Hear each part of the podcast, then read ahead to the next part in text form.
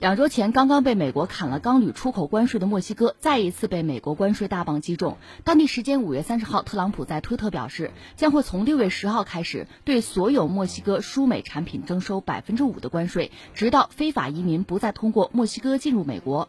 如果墨西哥不按照美国的要求办，将会在七月加征百分之十的关税，八月征收百分之十五，九月征收到百分之二十，十月达到永久的百分之二十五。就在五月十七号。美国贸易代表办公室发表声明，宣布取消对加拿大和墨西哥进口的钢铁和铝加征关税，加墨也将会取消对美国商品征收报复性关税。在特朗普在推特上发表征税声明之后，墨西哥负责北美事务的副外长回应：如果特朗普开征关税的措施开始执行，那将会是灾难性的，墨西哥将会做出有力回应。根据美国贸易代表办公室的数据，墨西哥是二零一八年美国第二大商品进口国。美国自该国进口商品总额达到了三千四百六十五亿美元，同比增长百分之十点三，占当年美国进口额的百分之十三点六。随后，墨西哥比索对美元急速贬值，跌超百分之二点二。哎呀，这个事情吧，怎么说呢？既让人觉得意外，但也是意料之中。所谓意外呢，就是特朗普。怎么又这么搞？这么搞意味着什么？它可是一个连锁反应啊，所以让人觉得有点意外。你要考虑考虑这个事儿的后果呀。嗯，那你说不意外呢？意料之中呢？那特朗普就是这么个人。嗯。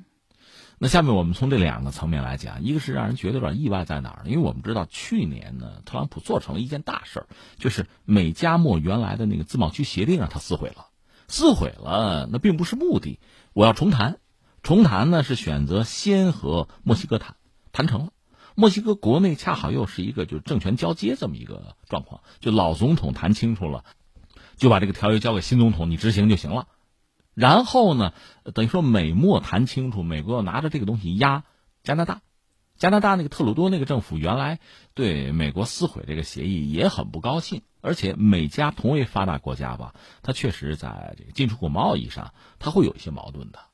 那么美墨先谈清楚了，逼着加拿大你就范吧，最后也就从了。这样美加墨那个原来的自贸区的协议撕毁之后，很快又出来一个美墨加的自贸区，就谈谈成了，就是三国政府算谈清楚。谈清楚之后呢，那各自把这个协议、这个条约、哈这合同拿回家去，那最终是有拍板的。比如说美国国会这事儿你批不批？不批的话，那还还不行。你比如当年这个海法公约。美国政府觉得可以，我加入，但是国会不批，不批那就拉倒，加入不了了。美国是这个特点。那加拿大也好啊，墨西哥也好，也有这么一个流程。但是总的来说，这个事儿算是谈成了吧？大家就估计着今年你看怎么也理顺了。呃，美加墨、美墨加，反正这个自贸区又搞起来。当年那个自贸区在全球范围内是个典范，因为它搞得比较早，而且这比较大。整个美洲、北美这块比较大，而且你看，呃，美国、加拿大算是发达国家，墨西哥是发展中国家，等于说多多少少发展的程度阶段还不一样，但是也能达成协议啊，不错呀，大家可以学呀。原来是这么一个态度。那特朗普虽然撕毁了原来那个东西，但是又搞了个新的，大家觉得也行吧？那美国毕竟就特朗普上来之后呢，自贸区不是不能搞，虽然他反全球化，搞什么单边主义，这也是要搞这些东西的嘛。就区域的这个经济还是要发展啊，呃，没想到节外生枝。你想过没有？如果说美国和墨西哥之间，你别管因为什么原因，美国说是那没问题啊，别管什么原因，最后又加关税，那咱那自贸协定还算数吗？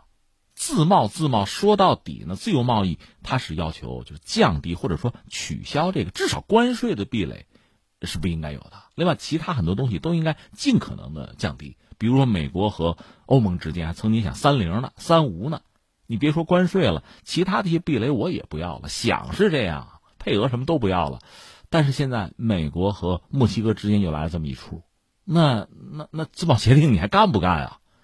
就说美国干，那你想人家墨西哥人的感受没有？你这么一搞，墨西哥的议会这事儿还能同意，还能批吗？因为前一阵儿呢，我们知道美国在去年还有一个钢铁和铝的关税啊，那个事儿就是横亘在美加和美墨之间的一个大障碍。因为有那个东西，你指望人家议会批这个自贸协定就不容易。你先把这给我弄开，先给我解决了，我们再批。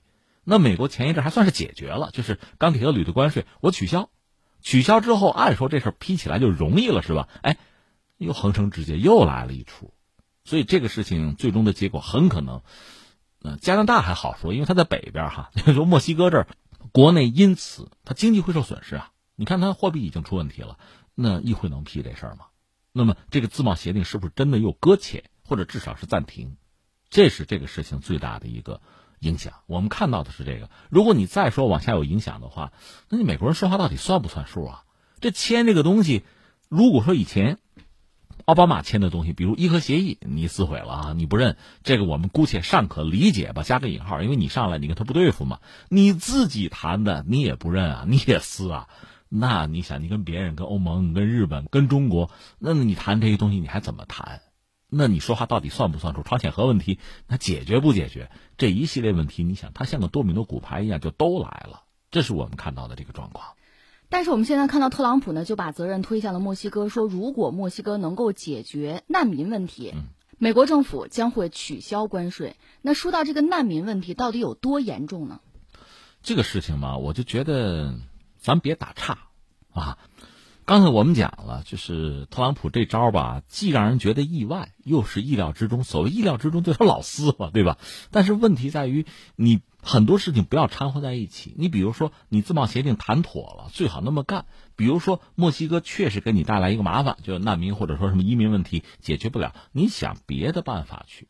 你要通过关税的方式，必然引起就是一系列的连锁反应。这个一也许特朗普想到了。他就是通过这种方式呢，说到底就是阻挠美加墨原来这个自贸协定签署，是不是你就不想签？如果不是，是不是你真这这这是忽略了这个问题了？你没有想到这个连锁反应？你要说没想到，我真的也不信。你要说不想签吧？你谈半天谈什么呢？而且谈出来的结果对美国还是有利的，那你说是是怎么回事？那我只能想他太自负了，太自以为是了，太美国优先了。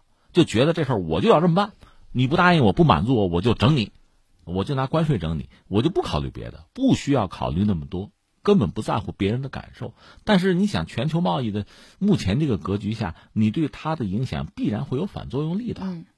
所以我们说什么呢？一个呢，我们确实承认，对美国人来讲，这个所谓难民问题或者的移民的这个问题吧，非法移民这个问题，它确实是一个老大难问题，早就有。但是在冷战期间呢，这个问题本身对美国来讲不是很严重，而且既然是这个美苏冷战吧，美国还有意的利用这个问题在做文章。两点。一个呢，在全球范围内营造一个，你看我美国是吧？灯塔呀，大家都奔我来呀，投奔我呀，那我高大上啊，这是一个。再一个是什么呢？确实大量的人才被美国吸引。你看在冷战的时候，确实有这个状况，美国也出台一些相关的就是法律法规吧，一些政策，就是吸引着大量的外来人口。其实你仔细算算，今天在美国风生水起的这些，就是大咖也好，什么呃。金融也好啊，产业也好啊，科技创新也好，各种大咖好多，你算，往上追个两三代，甚至包括特朗普本人他们家族，你往前追，不都是移民吗？因为美国其实不就是个移民国家吗？但是现在，特别特朗普上来之后呢，真是改弦更张了。所以有人把这个也看作了美国衰落的一个标志，就你不再具备那种开放性了，你封闭了。另外，最近这些年，就美国拉着一帮西方盟友到处打仗，这我们也看到了，所以产生了一系列就是时局比较动荡的国家。你从利比亚到这个伊拉克，到这个非洲阿拉伯之春，呃，中东一系列的问题，难民问题。那美国遇到难民问题和欧洲还不太一样。美国打了一系列仗，实际上很多难民中东北非的是奔着欧洲去的，欧洲人也不胜其扰。甚至我们看到，就前不久这个。欧洲议会的选举里边，真正是欧洲人关心的问题，撕裂欧洲的还就是难民问题。但是美国这边难民问题呢，呃，和欧洲人遇到的，就是说从内容上不同，但是从性质、从本质上是类似的。那美国把自己作为整个美洲的一个核心啊，美洲的领袖。但是呢，很多美洲国家，就是南美、中美、什么拉丁美洲这些国家，他们很多人也都认为，因为美国在这儿，我的经济也发展不起来，我遇到很多麻烦。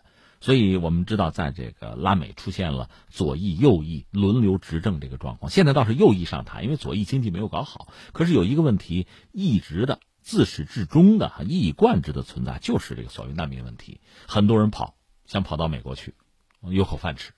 呃，那怎么过去呢？你看美国这个位置很有意思，北边加拿大，加拿大是发达国家，它也比较冷啊。就说你说难民从加拿大那边过来难，那当然有一些人也想办法绕个圈进美国。你比如那个马斯克就是，马斯克兄弟俩是先到加拿大，后来到的美国，但是人家是可能还是美国社会喜欢和需要的啊。而大量的普通的这个难民呢，那就从墨西哥走。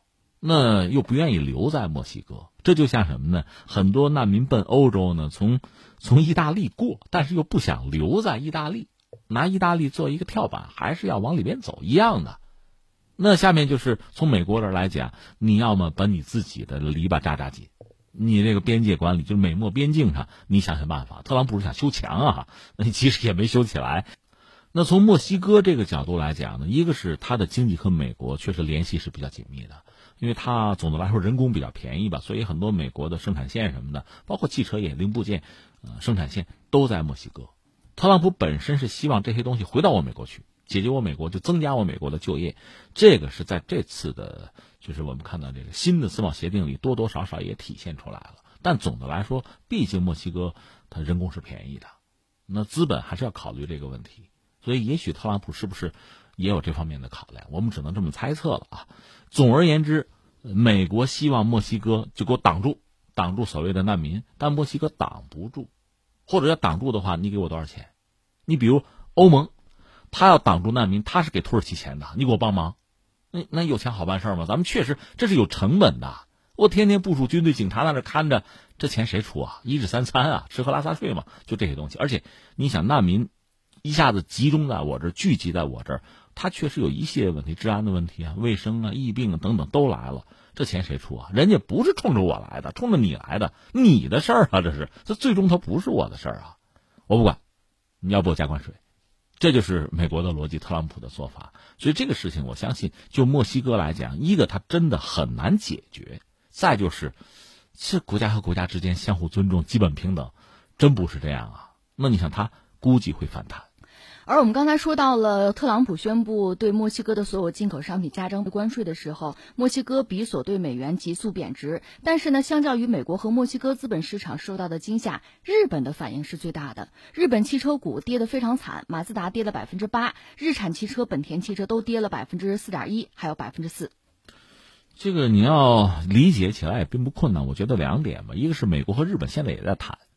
对吧？谈那个贸易这个东西也很难谈下来。特朗普刚去的日本，你说能谈出什么东西来？其实也没有。但是美国的这个态度，我相信日本人会有感觉的。另外就是日本是一个汽车大国呀，主要是一个汽车生产和营销的大国，它不是汽车大市场啊。但是就营销来讲，也是全球一盘棋。其实你看，不管是欧洲、德国、法国什么也好，美洲，你像加拿大还好一点，墨西哥。本身也是一个汽车生产的大国，包括零部件什么的，甚至是一个全球很多品牌一个生产的基地。那你美国和墨西哥这么一搞的话，对全球的汽车的产业链、营销链必然会产生影响。就上下游的关系嘛，必然会有影响。所以日本发生这样的，就是市场发生这样的反应哈，有这样的这个焦虑，倒并不让人觉得意外。